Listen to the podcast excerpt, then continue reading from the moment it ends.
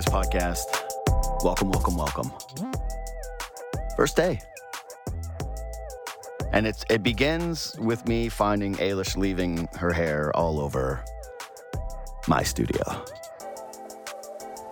What's up, everybody? I'm JD Bunkis, and yeah, this is where I'm going to exist. This is where we're going to be. Nine o'clock. And if you're listening to this right now, I implore you to subscribe to the podcast because one of the goals of this sucker is to make this a little bit more, as they call in the industry, evergreen. I don't want to have the topics kind of explode a day later or an hour later. I promise I'm going to try at least sometimes to make some of these topics uh, last a little longer than a day.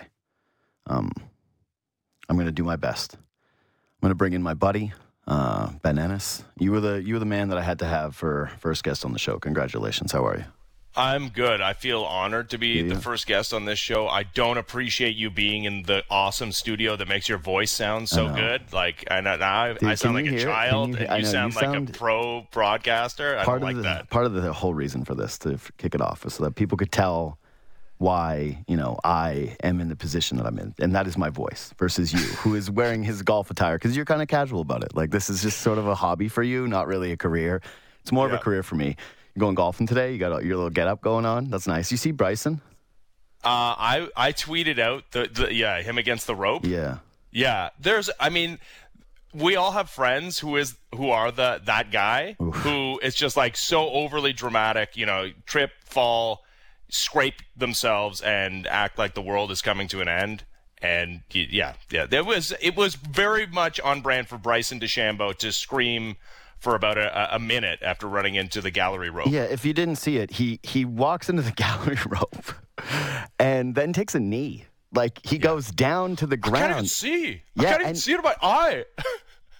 he's had some really embarrassing things happen to him over the last, I would say, three years, and this is chief among them now. Like this is something where you go, that just that cannot happen. You cannot do that as a professional athlete and possibly recover from it. So that was a tough one for Bryson DeChambeau. Anyways, um, I needed. I, I've got so many NFL thoughts today. Uh, obviously, I'm going to do my panic power rankings with Charles Davis, um, friend of the show, friend of me, more of a friend of me than to Ailish again, who left her hair all over the studio, just disgusting way. The boys had this. This is, you know, part of the show is that I want to bring some of the uh, younger, more talented people in the industry up through the show, right? Show them the ropes, show them how to do a podcast, show them how to host a podcast, produce a podcast, do all these different things.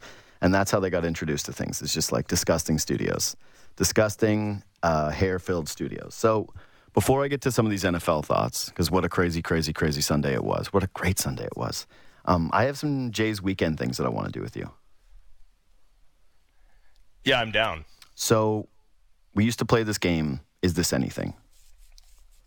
You might recall it because it was your thing on Good Show. By the way, Ben's going to do an hour with me every single week called The Good Hour. So for those of you that did like Good Show, um, please subscribe because you will be getting that in your feed once a week. Is this anything, Ben Ennis? Matt Chapman, 19 of his 26 home runs come at the Rogers Center. Is this anything? No, I, I really don't think it's anything. Um, because yeah, you asked me to do this assignment looking into the home road uh, things that I care most about when it comes to the Jays and their potential playing all three, potentially all three, maybe only just two uh, uh, games of this wild card round at Rogers Center as opposed to on the road. And guess what? Everything's better at home. It just it is slightly. Now the Blue Jays are one of the best road teams in all of baseball, but they're still better at home, right?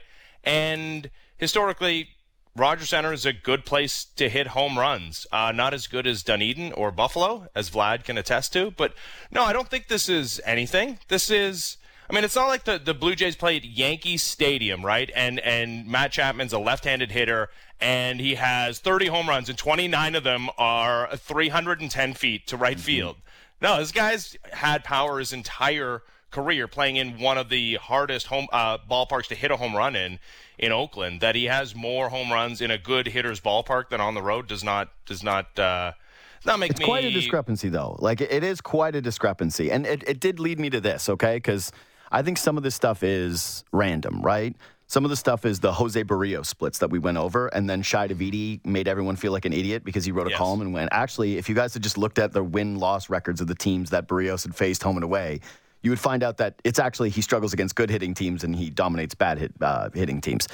This one, though, did make me think about okay, so there's rumors right now that the federal government might get rid of ArriveCAN, might get rid of the vaccination mandates at the border. Now, we don't know what the timeline is going to be for some of these things.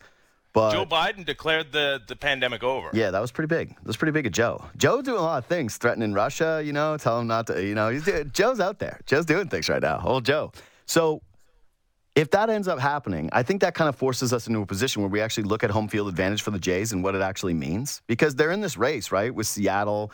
And every night we're looking at the standings and they, oh, maybe they're going to catch the Yankees and they're going to have home field advantage.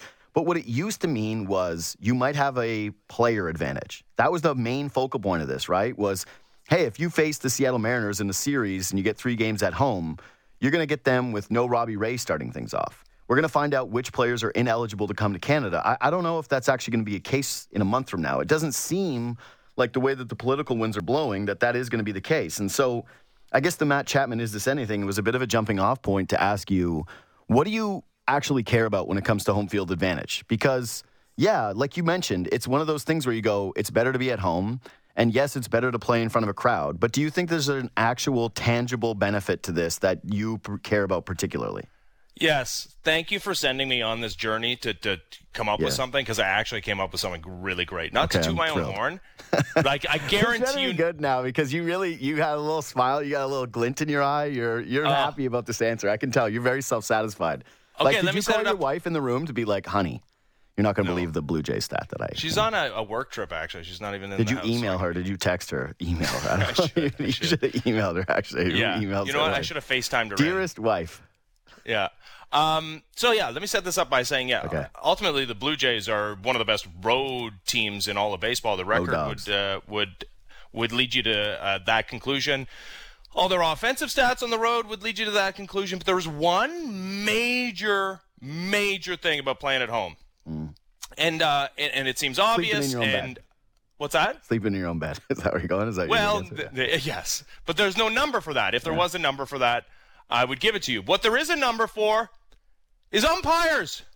Umpires, just by and large, horrible, right? We can all agree, bad at their job. It's very difficult, though, when you have Felix Bautista throwing 103. How are you supposed to, how's the human eye supposed to identify No, I, I there's, there was that umpire the other night, I think it was Saturday, who, no, it was Friday, because it was the first game against the Orioles and he just was blatantly ringing guys up who yeah. he thought was showing him up. Uh, who's the nine hitter for the Orioles again? Uh, Urias. Urias. Yes. Yeah. He Urias, he tried to walk because it was a ball, and the umpire was like, "Yeah, you're out." Matt Chapman tried to do the same thing later in the game. He's like, "Yeah, you're out too."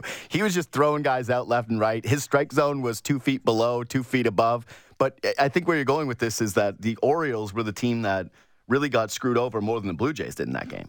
Uh, you hit it, buddy. So let's think back to the best Blue Jays team of this generation. It wasn't 2016, it was 2015, oh, right? yeah. And the, the seminal moment of that season was game six, ninth inning, on the road mm-hmm. in Kansas City against the Royals, the eventual World Series champions, and a couple of calls that go against the Blue Jays' way mm-hmm. that may have sw- swung the outcome of the entire series. Now, 100%. it's, even if they win game six, they got to win game seven. But, like, it is not – at all um, speaking out of school to say that, that that you know a couple of different ball strike calls and the Blue Jays at least tie that up and maybe win it and then win in seven games. So yeah, umpires are bad. We we know that they're humans, right? They're very susceptible to outside forces. Umpire scorecards. They're, they're so great. That Twitter account is so great. They actually have a website as well where you can go through every single game that they've uh, uh, that they've cataloged throughout the season so mm-hmm. the Blue Jays, and they, and in those games, if you've ever seen one of the scorecards, it says which team has been the beneficiary of the missed calls the most. The Blue Jays, on their road games, have gotten a favorable umpire in 43.1% of those games on the road. So 43% of the games they play on the road, they get the better umpiring. When they're at home, 58.1%. mm hmm That's massive. Now that that means you know in any given game, there's still 40% of games that you're not going to be the team that gets the benefit of the umpiring. Yeah, this is an infallible stat. But that is, but, but this is what we're looking for: small yeah. percentage points. I've identified it.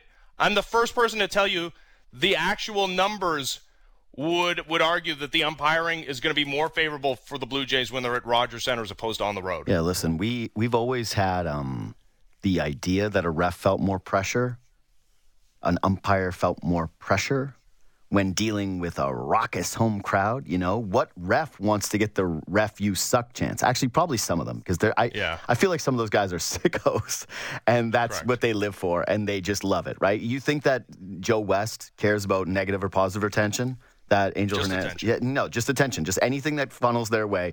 They're definitely the person at the dinner table that just says the thing to aggravate the person who's going to get super upset by it, just to have the attention swing their way, right?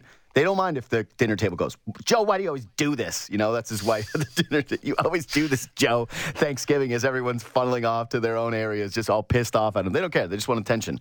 But this being quantifiable, I wonder if this is what it felt like when guys, you know, split the atom, where they were sitting That's right. around and they were like, "Wow." Oh no! You know what it Yeah. is? I'm at the Like, like huge hadron collider that's what I in, mean. in Europe. Yeah, that's what I'm and, talking and about. the, it's like billions of dollars, and, Yeah. and the the governments of, of like ten different European nations pooled Yeah. their monies Yeah. together to build this giant metal in tube un- under the ground. and then they're like, night. okay, we're looking for this thing that we only think exists. We don't know. And Yeah. then they found it. They found the Higgs boson. Yeah, that was that That's- was me You're going too night. deep, but yeah, okay, yeah. You're just trying to show off now. You could have used a reference that more people know, like. Uh, you could have just said this must have been like when they first made the fire, you know? No. when they No, first Higgs made fire, buddy. they was just, you know, all of a sudden they fluked out on it, and the one guy figured it out. He went, "Wait, you know, I think if we rub the things together, oh my God, it's happening. It's happening. It's happening. This is how you do it, boys. This is how we're doing it. Fire. That's you. That's you with the umpire thing. No, I'm fully in on this. Um, the umpire scorecard is usually too aggravating for me to even look at. People want to share it with me, and I go, what, why bother? Is it ever good? To know that the Blue Jays are getting favorable umpiring in nearly 60% of their games at home Yeah. would lead me to believe that, yeah, that's a massive advantage. My only thing is, and not to, I don't want to poo poo the fire stat because this is a fire stat.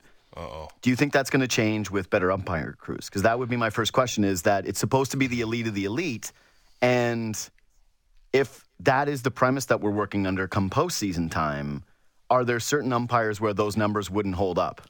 Well, not as much. Yeah, Yeah. sixty percent is probably too high, but I would I would imagine that some slight advantage because it, it should be noted. Yeah, Angel Hernandez is fighting that court battle because he doesn't get to Yeah. umpire in the postseason, right? Like that's yeah, we understand Poor that. guy. So yeah, there Could will be no Angel. he won and you're the team that gets the first Angel Hernandez game back?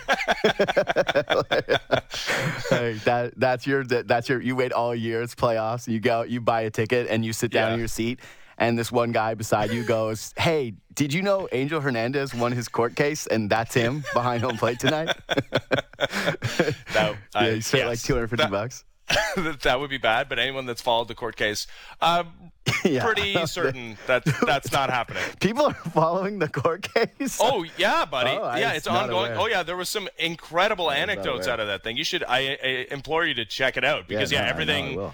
Yeah, the you know the perjury's on the line, so everybody has to be on the up and up. Oh. It Oh, is hilarious. now, I'm in. I'm in on this. You know what? Maybe one of these days we're just going to read like a daily quote from the Angel Hernandez trial. Oh uh, yeah, there was an anecdote about how he like deliberately pretended that he couldn't hear or understand the video replay equipment, so that they couldn't overturn his call. I love that. That's really Yeah. good. That's a good move, though. Honestly, that feels like if JD Bunkis I, was an I was just going to say that this is why I could never be an ump, is because that I would do that too. I, I'd be on that headset. They'd go, uh, "You got it wrong." I'd be like, uh, "Pardon me." like, oh, "You got it wrong." I'm like, No, you're breaking breaking up. No, you're breaking up. exactly. That's what I hear. It's like, call confirmed. it's confirmed. We've confirmed it, everybody. Uh, well, yeah, even if the umpiring is a, a little closer to 50-50 in the postseason, man, I, I tried. There were so many things that I thought might be it, and I was like, okay, I know their actual record at home isn't outstanding. Maybe their record at home when they get forty thousand plus fans in the building, and no, because they were swept in a three-game series against the Angels, in which all three Yeah. games were forty thousand plus. It destroyed that. But you know what else I was thinking is the the bullpen usage, and not that John Schneider would be afraid to use Jordan Romano in the top of, or sorry, in the in the bottom of the ninth in a tie game on the road, but think back to that wild card game in 2016, of course, and, and Zach Britton's absence from it. Um, Roberto Osuna did pitch in a tie game in the ninth inning, right? He pitched and then he threw. I, mm-hmm. I think he got an out or two in the tenth inning of that game as well. I, I think Jordan Romano is a six-out guy in the postseason and and I think it just it allows you to be a little bit more aggressive with your bullpen, understanding that you still have a chance to win the game in the bottom half of that inning. The, the bullpen was super interesting this weekend. Like Romano not getting used in some spots that maybe you thought they would have liked to have given some work. A guy that who is on record saying he likes to work, giving up a blown save for the first time in God knows how long, and just not really looking like himself after that. I thought that that was a bit of an indicator, but not really worth being a topic because, yeah, guess what? The Jays come playoff time, and as these games get bigger, they're not going to screw around with that. They're going to use Jordan Romano. We saw Yimi Garcia start to get used in a back to back, which they've been really reluctant to do. I went over it with Blake last week, but they had gone a, a month without putting Yimi Garcia in back to back spots. Um, there was clearly some reluctance to do it.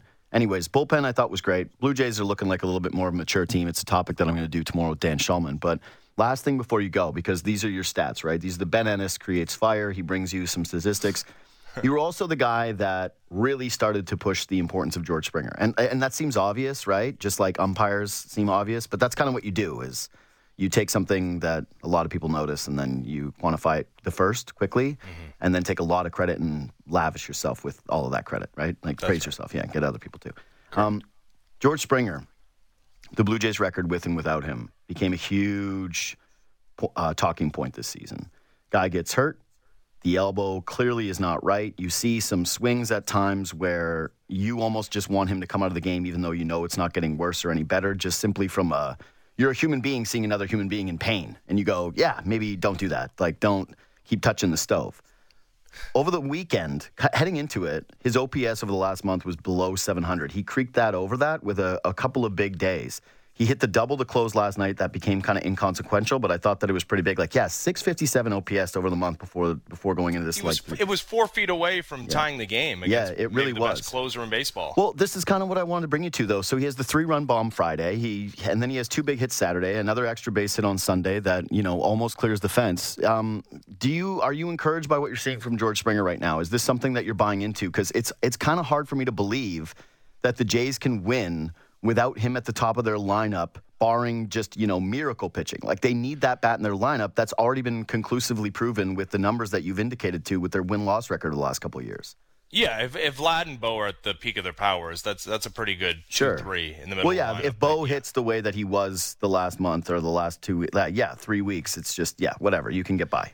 Yes, but no, George Springer is in the middle of everything, right? Like even think back to the start of the September surge last year, where George Springer has the incredible hit in game one of a doubleheader against the Orioles. This guy is in the middle of everything, always. And I wish I had actually dug up his leverage stats this year and, mm-hmm. you know, take uh, clutch uh, stats and, and, and guy's ability to hit in clutch situations with uh, a grain of salt, I suppose. But this guy always feels like, and and part of it is the World Series pedigree, right? We're talking about World Series MVP here.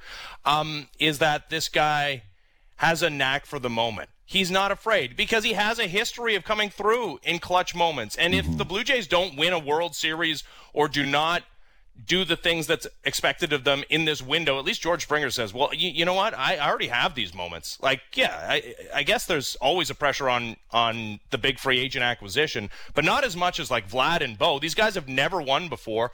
They are the faces of this franchise. I have a history of coming through in clutch situations and a ring on my finger, which maybe they should take away, but it's still on my finger. They mm-hmm. haven't taken it away, and I've come through in those moments, and time and time again, as a Blue Jay, he's come through. Yeah, he only had two home runs in the last month. So for him to hit one, well, like yeah, to hit, for him to hit one and almost two over the span of three days had me a little encouraged. Um, I, I, don't want to overextend myself. I don't want to get overly excited based on a three-game sample, but it did. It just kind of did serve as a reminder that going into the weekend, I really thought that one of the topics was going to be, hey, what is the actual threshold for him to remain in the leadoff spot because he was struggling, man. Like I, am just saying, it felt a little hot takey. But when Lourdes, if Lourdes was going to come back and he was actually going to hit, or there was at least some type of other option, I, I, thought, hey, maybe you take a like maybe you take a look. Like there has yeah. to be a number, right? There has to be a number that a guy falls well, below for them to shake it up. And John Schneider hasn't been afraid to do that. And so for him to go into this weekend and completely change that storyline by having a bun- a couple of extra base hits and essentially win them a ball game. I, I thought that was huge, and I, I hope it's big for him. And maybe maybe even with the elbow, there's a bit of a mental hurdle for him to get over where he goes, man, this hurts and I can't get the ball over the fence, so I have to adjust how I'm hitting. All of a sudden, you hit a couple of bombs or you hit a couple of extra base hits, and maybe that goes away. I don't know. Well, and then he, of course, got hit on the other elbow, so he Yeah, has that no was elbows. nice. Yeah, well, maybe that's it. He's balanced out. Yeah, that's right. He doesn't. Yeah, he can't feel the pain in the right elbow anymore because Yeah. the left elbow. Like also, like let's let's look into the manufacturer of the elbow pad on the left elbow. Yeah. If you can be in that much pain after getting hit on an elbow pad, um, I think what we need to do though, and I'm I'm guilty of it too. So this is not like me talking down to people. Really, this has been such a strange season that yeah, that we get so stuck in the micro. And I've done it. I mean, it was a pretty long micro for Bo Bichette. It was like four months of I was, micro. say, was that a micro? Was that? Uh, micro? but but take a step back. And now Yeah, yeah. he's And Bo Bichette. Like he's, He's like essentially having the same hits. season he did a year ago, right? Yeah. And maybe the defense has taken a bit of a step back, but Don't say- don't- no, don't nobody ever thought this was Andrelton Simmons. yeah. So I, I would say that yeah, I, I think George Springer's gonna have three weeks where he slumps with the power, especially when he has no elbows. So I, it doesn't change how I feel about him in a big spot in the postseason. Hey, Teo, um, after I think going two of 25 during the homestand, welcome to the micro. You are now under the microscope. That's what we should. Yeah. You know what? Maybe that'll be a segment for us during the good hour is who the, the microscope is just which Blue Jay are we micro analyzing right now. Uh, ben Ennis, thanks for being the first guest. Again, uh, wouldn't be here without you. Appreciate all your time, buddy. Oh, I can't wait to listen to this show. It was an honor for me to be the first That's guest. right. See you, Everybody subscribe. Everybody subscribe. Do your thing and leave five stars. It was already worth five stars just for that. See you, Benny.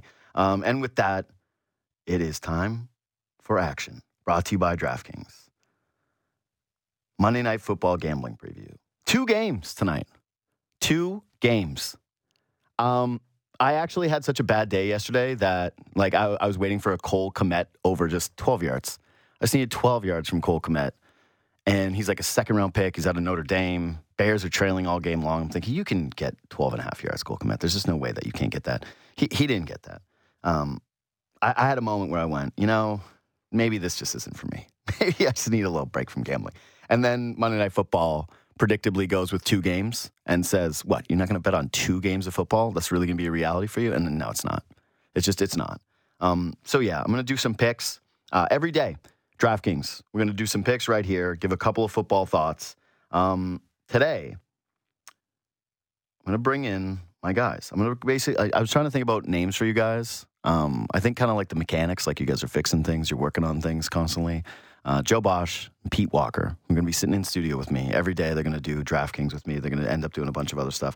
Um, Pete Walker sent me like a true manifesto of his gambling last night, and I said, "You don't need to do all that. Just give me one pick." Did you settle after, out of your manifesto? Did you have one pick today, Pete Walker? I do have one pick, JD. Uh, I have a two leg parlay. Okay. Stefon Diggs and Mhm. Dawson Knox together. Okay. Stefon Diggs, he's got nine TDs in 12 Monday Night Football games throughout Mm-hmm. This is a touchdown parlay. This is a touchdown parlay. Okay. Anytime TD. Okay. And then Dawson Knox, I just got a gut feeling about. Yeah. Okay. So. A gut feeling. You gave me a 12 page manuscript, and now we're going off of gut yeah. feeling. Yeah. This hurts my feelings, honestly. This hurts me. I thought we were going to get like 32 different Dawson Knox stats, and I was going to have to cut it down. I gave Joe this whole rundown today before you came in about like, hey, try to keep it brief. Don't try to run stats into one another, but gut feeling, I'll take it. All right. So we're going to, what does that pay? Um, that is, uh, I forget what that was. I think it was like 340 with 10 bucks bet. Okay. It's plus 360 on DraftKings. Plus 360 on DraftKings. Yeah. Okay, so that's your bet for tonight. It is a parlay. Uh, you you cheated. You made your one pick into two picks, but that's okay. yeah. Now we know. All right, Petey's picks. Uh, the number one thing is uh, he doesn't know what one pick means. Uh, he learned two picks plus 360 touchdown props for Diggs. That's actually going to lead into mine. Uh, I'll go before Joe because I'm taking Stefon Diggs over his yardage total. This is the second straight week where I've looked at Diggs' total and gone, why is this so low? Um, it's 72 and a half yards on DraftKings. Last week it was a similar number, and I get it because it was against Jalen Ramsey, and so people went, ooh, Jalen Ramsey. And then he torched Jalen Ramsey. He worked Jalen Ramsey. He got nine targets. He finished with eight receptions on those nine targets. He went over 100 yards. I went back because the Bills have had a weird track record with Tennessee, and I thought, well, maybe this guy doesn't get the rock against the Titans. No, he's gone over this yardage total both times, um, and he cracked 100 in one of those times, uh, 89 in the other. So for a guy that is coming off a 122 yard performance, looked very clearly to be the number one guy for Josh Allen, who looks like he's on some you know superhero stuff right now. For a guy that has done this twice against the Titans in the last two years. 72 and a half feels like light work. So yeah, that's my lock of the night. I'm locking that in on DraftKings. Minus or sorry, minus 115 for over 72 and a half yards. Um, Joe Bosch, you cannot pick Stefon Diggs. Okay, that's how this works. We have we're we're heavily leveraged with Diggs. What do you got for us tonight? You can pick from either game. Both of us Um, going Bills. You going Bills. We're making this trifecta. Everyone's betting on the same game. We're going a trifecta of Okay. Buffalo Bills. I'm not going Stefon Diggs. I'm going a little more bold. Okay. I'm saying Josh Allen gets More bold two, than cheating at the two game, rushing like touchdowns. two rushing touchdowns. Okay. two rushing touchdowns. So it also involves a two. Although technically Pete's was still one bet. So it still works. Yeah, Pete's gonna have like a eight leg parlay next week, dominate the second. Be like, this is technically just one bet. It's one wager. This is really crafty. Yeah, you didn't cheat. You're just crafty. This is smart. But yeah, I'm saying Allen, two rushing TDs. He had 56 yards and a touchdown last week, and the Titans gave up nearly 250 yards on the ground to the Giants. So Allen's going to be in the red zone a lot, and I think he's going to find the end zone using his feet. The only thing that worries me about this bet is I feel like one of the mandates of the Bills this season has to be less Josh Allen running. Like I was looking at his yardage total, it's 40 and a half, and I don't even hate that. Like, and I don't mind the bet either. Like, do I think he's going to punch one in? Probably. And do I think that at plus, what is it, 760 you said? Plus 750. Is it plus 750 for him to get two that that's an outrageous wager no i don't i think that that's like Alish calls them the just five bucks just 10 bucks like throwing a little uh, wager on that is no big deal um, i just think if the bills one of the scariest things for me if i'm a bills fan early on in the year is if josh allen is doing it all with his legs again and they're not getting enough out of their backs like i liked what i saw from zach moss in week one I, I'm wondering what they're going to do with him this week. James Cook had the fumble, and then he was basically out of the game, but they invested pretty highly in him with their draft pick capital. And then Singletary, to me, he's just fine, is the way that I always put Singletary. He's fine. He's not bad. He's not great. He has some moments, good and bad. Um, but th- they need to have that kind of three headed monster operate a little bit more in the run game. And if they're down in the red zone and they're not handing any of them the rock, and Josh Allen's going for punching in his second touchdown of the night, I'm going to go. "Ah, uh, I know you're a mutant. I know you're six foot five and you stiff arm guys and you're an absolute beast, but maybe, uh, maybe chill out. maybe chill out. Find a different way. Anyways, uh, Joe Bosch, Pete Walker, uh, my two mechanics that are going to be working on the show every single day with me here uh, this week. Um, we're going to take a quick break. We're going to come back and we're going to do my panic power rankings with friend of the show. Can you have a friend of the show if you have this is your first show? Uh, friend of the station, Charles Davis. Panic button power rankings. Which five teams should be curled up in a ball right now? Which fan bases are shaking in their boots? It's the JD Bunkis podcast. Subscribe, review, leave five stars, do all those things, share it with your friends. Be kind. Charles Davis next. Everything you need to know about the Blue Jays. Blair and Barker. Be sure to subscribe and download the show on Apple, Spotify, or wherever you get your podcasts.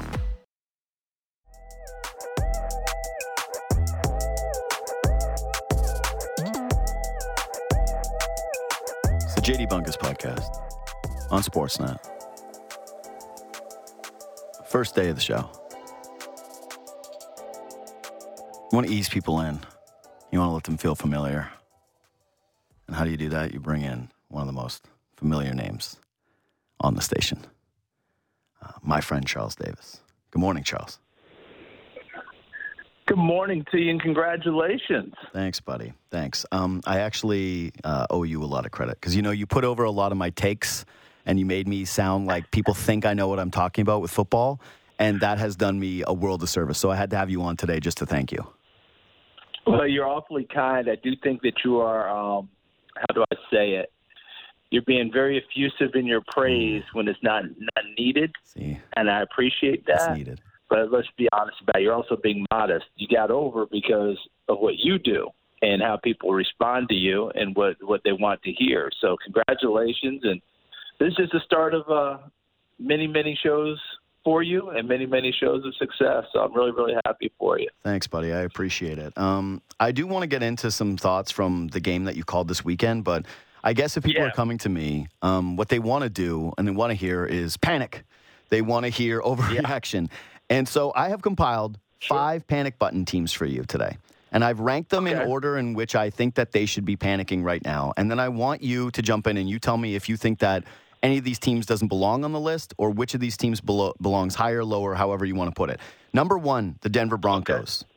Number two, the Indianapolis Colts. Number three, the Cincinnati Bengals. Number four, the, the Las Vegas Raiders. And number five, the Carolina Panthers. Who doesn't belong on this list? Is there anyone that's on the list that's in the incorrect spot to you? Okay, it's a, I think it's an excellent list. I'm going to say number one to me is Indianapolis. Okay. Number two is number two would be Denver. Okay. Three Las Vegas, four Cincinnati, and five Carolina. I'll give you my quick methodology Yeah, I want to hear it. Carolina, there's no need to panic because it wasn't going to happen anyway. If you're Matt Rhule, So- you just heard that Charles Davis quote and you went, ouch. But yes, I think that you're probably I mean, right. it wasn't, it wasn't going to happen. So there was slight hope, and as a Panther fan told me actually this morning, those were the two games that everyone was targeting out of the gate. Like, hey, if we're going to do anything this year, those two have to be one. And since they're not one, everybody's kind of like, yeah, we're we're de- we're co- we're toast. I didn't think it's going to happen anyway. I'm not saying I thought they'd lose both games. I'm just like, yeah, at the end of the day, it sounds good, but it's just not going to happen. So that's why I have them at five. Cincinnati at four. The division's not running away from them, even though it's only two games. Baltimore let one get away yesterday. Pittsburgh, I think most people would have thought at home had enough to beat New England. That didn't happen. Um, Cleveland had the Jets under control. Should have been two and zero. That didn't happen. So even though you're off to an 0 and 2 start, no one's running away with it. Your problems are much more internal that you have to fix if you're if you're Cincinnati. The idea that you were going to fix Joe Burrow getting hit turned out has turned out so far to be folly. Okay, Yeah. so that's got to be corrected and figured out. But since it's not running away, I think they've got a chance. Las Vegas, I don't know how I don't know what to say. Twenty to nothing at the half against a team that was a little bit in disarray from the off season. In fact, I thought when I saw the score at halftime, I thought, oh boy, Arizona was going to, you know, Arizona would be on your list right now. Mm-hmm. I, I, they were. I actually bullshit. had uh, uh, Raiders slash Cardinals. They made their way out of it. Yeah, I had Yeah. Raiders slash They made their Cardinals, and out. whoever lost was going to be in the spot. It's, it makes perfect sense. And I really thought Arizona was headed towards okay, your off season was terrible. The idea of putting that in the contract and making it public with your quarterback was bad. Um, your, your your coach coming out and saying we didn't practice well, and everybody going, well, aren't you the coach? you know, I mean, all of that wiped away with a second half of football. But Las Vegas, now you're now you're 0 2 right out of the gate in a division that you can't afford to be losing games that you should win. Denver, much more of how are they going to settle in on things. Uh, Well, I think we all would have loved to have been a fly on the wall on Tuesday morning last week when Russell Wilson and, and Nathaniel Hackett, the head coach, met. And just a quick question, Coach, why'd you trade for me? 64 yard field goal versus me on fourth and five? Just trying to figure this one out. It's almost like Coach Hackett got locked into if we get to a certain yard line, the kicker told me he's good from there, and we execute that, that's going to be good. But they weren't down to the last second. They had opportunity. And fourth and five, how many times, JD, do we talk about third and five being that, what's that word we use all the time, manageable? Yep. Isn't fourth and five manageable with a quarterback like Russell Wilson? I'm not saying he would have gotten it. We don't know. But what are my odds? How many guys have made 64 yard and beyond field goals in the NFL? 2 mm-hmm. It doesn't happen. All right. And you're not kicking at home in altitude. So I just never understood it. I thought Troy Aikman nailed it on the call. And the beauty was it was a first guess. It wasn't afterwards going, hold on, I can't believe they did that. He was like, what are you doing? he couldn't figure it out right from the word go. So to me, and then they came back and did not play extremely well yesterday. Had another delay penalty about whether to take a field goal or not. It just doesn't look right with the mechanics, but it's a rookie head coach. Hopefully, it'll get better. I get Indianapolis at number one because the way the season ended last year, losing in Jacksonville in the game that should have been a virtual lock to go to the playoffs, the owner in front of his jet engines telling the Colts fans how disappointed he was and things will be different going forward, getting rid of the quarterback Carson Wentz, who they were down on from midseason on, mm-hmm. essentially laying the defeat at his laying the defeat right at his feet and saying, "Here, you're, you're the one to blame." And they went and got Matt Ryan, which looks like a great move. You get started with that. You open at Houston. You Got to think you're you're going to win that game. You should because a lot of people are picking them to win the division. Talk about Indianapolis. You lose that, and then you go to no, excuse me. You um you, you tie that, but it felt like a loss. Yeah, I was going to say it. That's not a win. And, and, then you go to Jacksonville with every reason to win that with nothing but motivation. And was that the seventh straight time they've lost, eighth straight time they've lost in Jacksonville? Yeah, yeah. And I heard bad. a great stat, JD. This is this is my favorite. I was listening to this in the wee hours of the morning. Mm-hmm. Someone said, and, and I think it was on NFL Network. Of these eight, of the last three times Indianapolis has been shut out, all of them have come at the hands of Jacksonville, which is stunning. And they lose to Jacksonville. How would you like to be Frank Reich today? And I love Frank Reich, so I want that on the table. I want it perfectly clear. I think he's a quality NFL head coach. He's an even better person. I'm a huge Frank Reich fan for a lot of reasons, even played against him in college. I would hate to be him today having to talk to his owner. I cannot imagine that conversation today. I just cannot imagine it. No, he's. I think that out of all the coaches that are the most on the hot seat, if we were doing this like in a different way, not just like, hey, which fan bases are panicking, that I, I would have put the Colts number one because, yeah, the Frank Reich experience, this is his fourth quarterback. And, and I guess we shouldn't yep. count Andrew Luck, but it has been um, not very good, let's just say, since Andrew Luck left town. Like for Philip Rivers in his age, I think 38 or 39 season, for him to look like the best yeah. of your bunch right now, like that's really tough for a guy that fashions himself to be a quarterback whisperer. And we've seen this throughout the league many, many times, right? There are guys who are good coordinators that just can't quite hack it when they, and I didn't mean that to be the pun because, yeah, we're going to move there too. No. But yeah, we're that that just can't do that at the head coaching spot. So I want to go through these kind of you know, with a little bit more yeah, granular. Real quick, real quick JD, yeah, yeah, on that one, very quickly. Mm-hmm. I just wish that for Frank Reich, he got a quarterback that was in a position for him to groom and take forward. The yeah. only exception to that would be Wentz, which yeah, everyone thought, that. boy, is Wentz in the perfect spot, had him before, he knows him. And I don't know as much that, that Frank Reich wanted Wentz to go as much as the owner said, get him out of here. Yeah. And that was that was you know game set and match right there because he does sign the checks. Yeah. And, you know, I'm watching yesterday, and Wentz had a very uninspired first half. He only threw for, I think, one first down, and I went, why? This is why you just, he's so uninspiring. You can't have him as your quarterback. But then he ends up having yeah. a better day.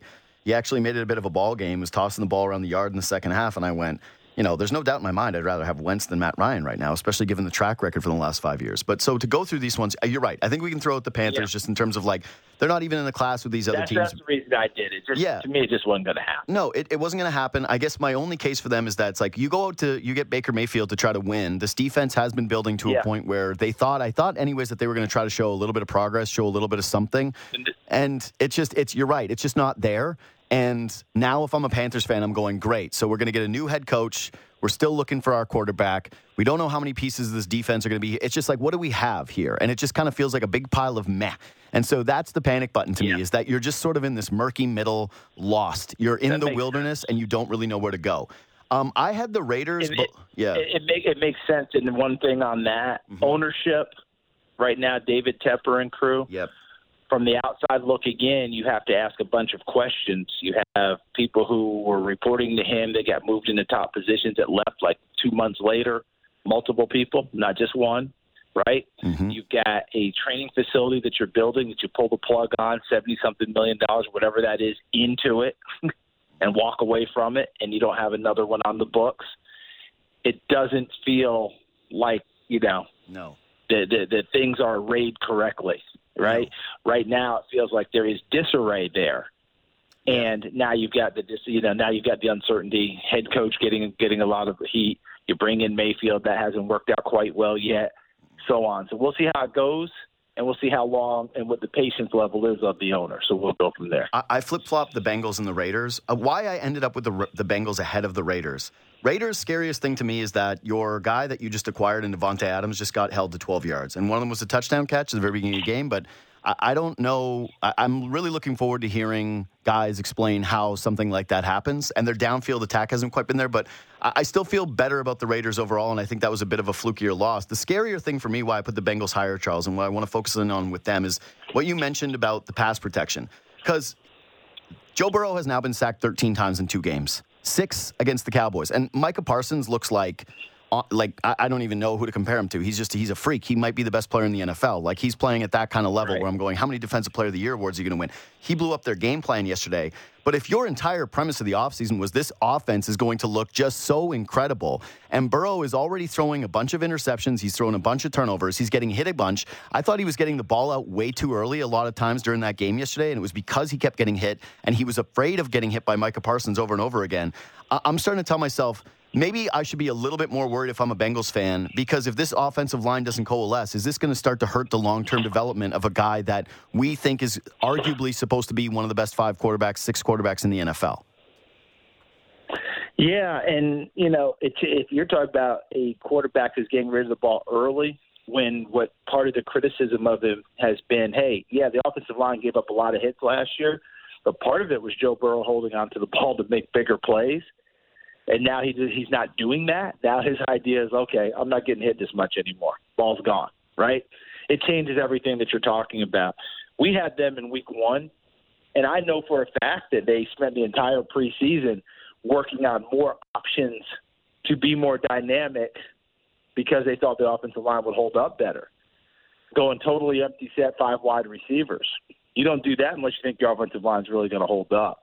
It's been a major surprise to me. Did I think the rookie left guard Cordell Volson would struggle? Well, of course. He's a rookie left guard. But did I think La'el Collins, Ted Karras, Alex Cappa? No, I didn't see that at all. Does an offensive line need time to coalesce? Does it need time to come together for continuity? Absolutely. But I don't think it should be coming at the rate that it's coming for Cincinnati. I thought that they were too good for Burrow to have this much pressure on him this early. So that brings me to why I have the Broncos number one um, over the Colts. You're right. If if we had to do the rankings of which coach does not want to talk to the owner today, then yeah, oh my God, I don't want to be Frank Reich. Like I just, yeah, it's awful. Just sitting there in the waiting yeah. room talking to Jim Irsay, that's not a place I want to be. But if you're a Denver Broncos fan, Russell Wilson got booed on his home field. That's two day. That's two games in a row where he's been booed, and one of them by your home crowd, your brand new crowd. Um, yeah, one, one, of them expected. Yeah, one of them unexpected. Very unexpected. You had the the crowd there, Charles, was counting down the play clock because Nathaniel Hackett yep. made so many mistakes. He looks overwhelmed. He looks flustered. He's already apologized for a coaching decision. Russell Wilson looks a lot like the guy that I watched in Seattle the last couple of years, ever since the, the Bills game in the let Russ Cook era, where, you know, he's just not the same dynamic playmaker with his feet, and that's changing things with his arms. Now you're talking about Pat Surtain being hurt, Jerry Jeudy being hurt. That's two first round picks if we're talking about expectations, I think the Broncos' expectation was higher going into this year than the Colts. And if I'm a Broncos fan and I see these first two weeks, I don't know what I'm supposed to tell myself that is comforting me to believe that we're still going to be in the class of what I've seen from Patrick Mahomes and the Chiefs so far, or what we're expecting to see from Josh Allen and the Bills tonight. Like I'm I'm smashing that panic button. Two hundred and sixty million dollars, our first round pick, our second round pick not being belonging to us this year. I, I can't think of a situation worse than the Broncos. Like I just do you do you have reasons for real optimism here, or are am I yeah like do you think that I'm overreacting to this? I don't think that you're overreacting. I, I still thought that the Colts had higher expectations for this reason. Division, you know, they they they in Tennessee was is really all the conversation in the AFC South. You know, I don't think anyone was thinking Jacksonville would have the the stunning move under Doug Pederson and make and make that that that transition. Nor did anyone think Houston would do the same under Lovie Smith. Both thought they would be better. Jacksonville's a very easy one. How could they be worse? Mm-hmm. Okay, mm-hmm. and you got Urban Meyer out of the building, so people can actually breathe and work and think of you know you can actually be be a be a person and be a pro. That's a big help in and of itself. Lovie Smith coming in, I thought they played hard under David Culley last year. Houston mm-hmm. did. But in making the move, Lovie's a good coach to have for a young team and trying to develop them. I knew they would play hard and play you play well, and they played better down the stretch last year. But were they contenders? No. I thought it was Indianapolis and Tennessee. Period. Okay. Denver, yeah, the expectations were extremely high because of the big move for Russell Wilson, but they're still in the same division with Las Vegas, with Kansas City, with the Los Angeles Chargers. You know, when the season began, JD, I said it, and, I, and again, this is not a John Nash original thought. Four of the top 15 quarterbacks in the in the NFL reside in one division, and truthfully, whoever the fourth is, that would be you know of the top 15 would rank closer to top 10 as we kicked off the season than he would the top 15. It's just a matter of how you wanted to rank them. To me, Mahomes would be one because he's done it so many times. Two, to me, was Herbert. Mm-hmm. And then you had a big debate about Carr and, and Russell Wilson. Now, in past years, I don't think there would have been a debate. People have taken Russell Wilson. But where he is right now, going through a new team, new atmosphere, I think it's a legit argument because David, uh, excuse me, Derek Carr, I think would continue to elevate, getting Josh McDaniels as his play caller. So that's why you know I was looking at Denver and going, yeah, expectations are high, but my goodness, remember what division they're in? Mm-hmm. remember yeah. who they're playing against every week, and the way they've come out of the gate. Now Seattle kind of proved yes proved yesterday that they've got to get their equilibrium back. They put so much into that first game; it was like it was a Super Bowl. Yeah, they, they, and they boy, did they thud this week. Yeah, they might. Right? They put so much into it; it made it personal. Mm-hmm. That this past week was a major league. Okay, we do. Oh, boom. Oh, we still got 16 more games to play. So they've got to get that part figured out, and and we'll see if they do. But bottom line is, Denver should have won at Seattle. I, yes, it was a coaching error. We still don't know whether they would got it on fourth and five, but they should have gone for it, no question. But the bigger question was, how did they not score inside inside the five twice? Mm-hmm. And one of them, the play clock was running down, and I wondered if Russell Wilson should have taken a time out there and made sure they were grouped correctly. But remember how they hurried, handed it off, fumble occurred. Now, again, whose fault that was? I'll let the coaches determine that. But bottom line to me is, I get where you're coming from. My quibble would have been Indianapolis is in a better division to be that team. Mm-hmm as opposed to Denver being in the AFC West, where it is a major, major fight. And by the way, everyone thought Kansas City was going to take some steps back, didn't it? Mm. Yeah. Um, Everybody better be prepared and beware because that young quarterback is mad at himself for the second half of the AFC Championship game where he got off the gas and played not to lose instead of to win. And he admitted it publicly. He watched it happen in real time. And he said, I'm never doing that again. And they've turned that team totally over to him and he's bringing all those new receivers along and he's relishing it. That's Brady territory. That's Aaron Rodgers territory. They're doing it with Patrick Mahomes at what 28. Mm-hmm. Yeah. Um, I, I think that two parties are going to end up being right here because, yeah, Tua ends up exploding, and Tyreek is obviously going to end up having a, a huge impact on that team it already has. And then Mahomes looks every bit like the guy that we were talking about ahead of that Brady Super Bowl, which is the the next great one. Uh, Charles Davis, NFL analyst for CBS. Um, great work this weekend. Really enjoyed the call um, on the Pat Steelers Thank game. You. And uh, yeah, thanks for coming on the first show, man. I really do appreciate it. Absolutely, and, and it's an honor to be asked. And I'm very, very happy for you, and all the best for continued success. I look forward to talking with you down the road. Absolutely, but it'll be next week. Thanks, Charles. Uh, there's Charles Davis, NFL analyst for CBS. Yeah, um, I think I'm I'm not flipping my rankings. Charles made a compelling case with the Colts, but even with the division, I want to know that my team can win a Super Bowl. And I think that Broncos fans thought that that's what they were. I think Broncos fans thought Russell Wilson, new offensive head coach, the weapons that we have, and all of a sudden you've got injuries to two first round picks, a quarterback that's being booed, horrific coaching decisions, two terrible timeouts in that game, and a penalty that turned a field goal into a punt it, it doesn't get worse than how this has started, even though they're one and one. It, I guess it could have been worse, but oh my God, just from an expectations versus reality standpoint, awful. Colts, I never had high hopes for Matt Ryan. I thought it would be Matt at best and that they would have a ceiling. Bengals, I could actually make the case that it's even scarier. Just given that, yeah, sure, he's right. The, the division isn't over, the season is very early, but 13 sacks in two games for a guy that has already had a major injury and came into the season hurt. And then, yeah, Raiders, 12 yards for Davante Adams. Panthers are relevant. So I'm glad that uh, we ended up taking that out.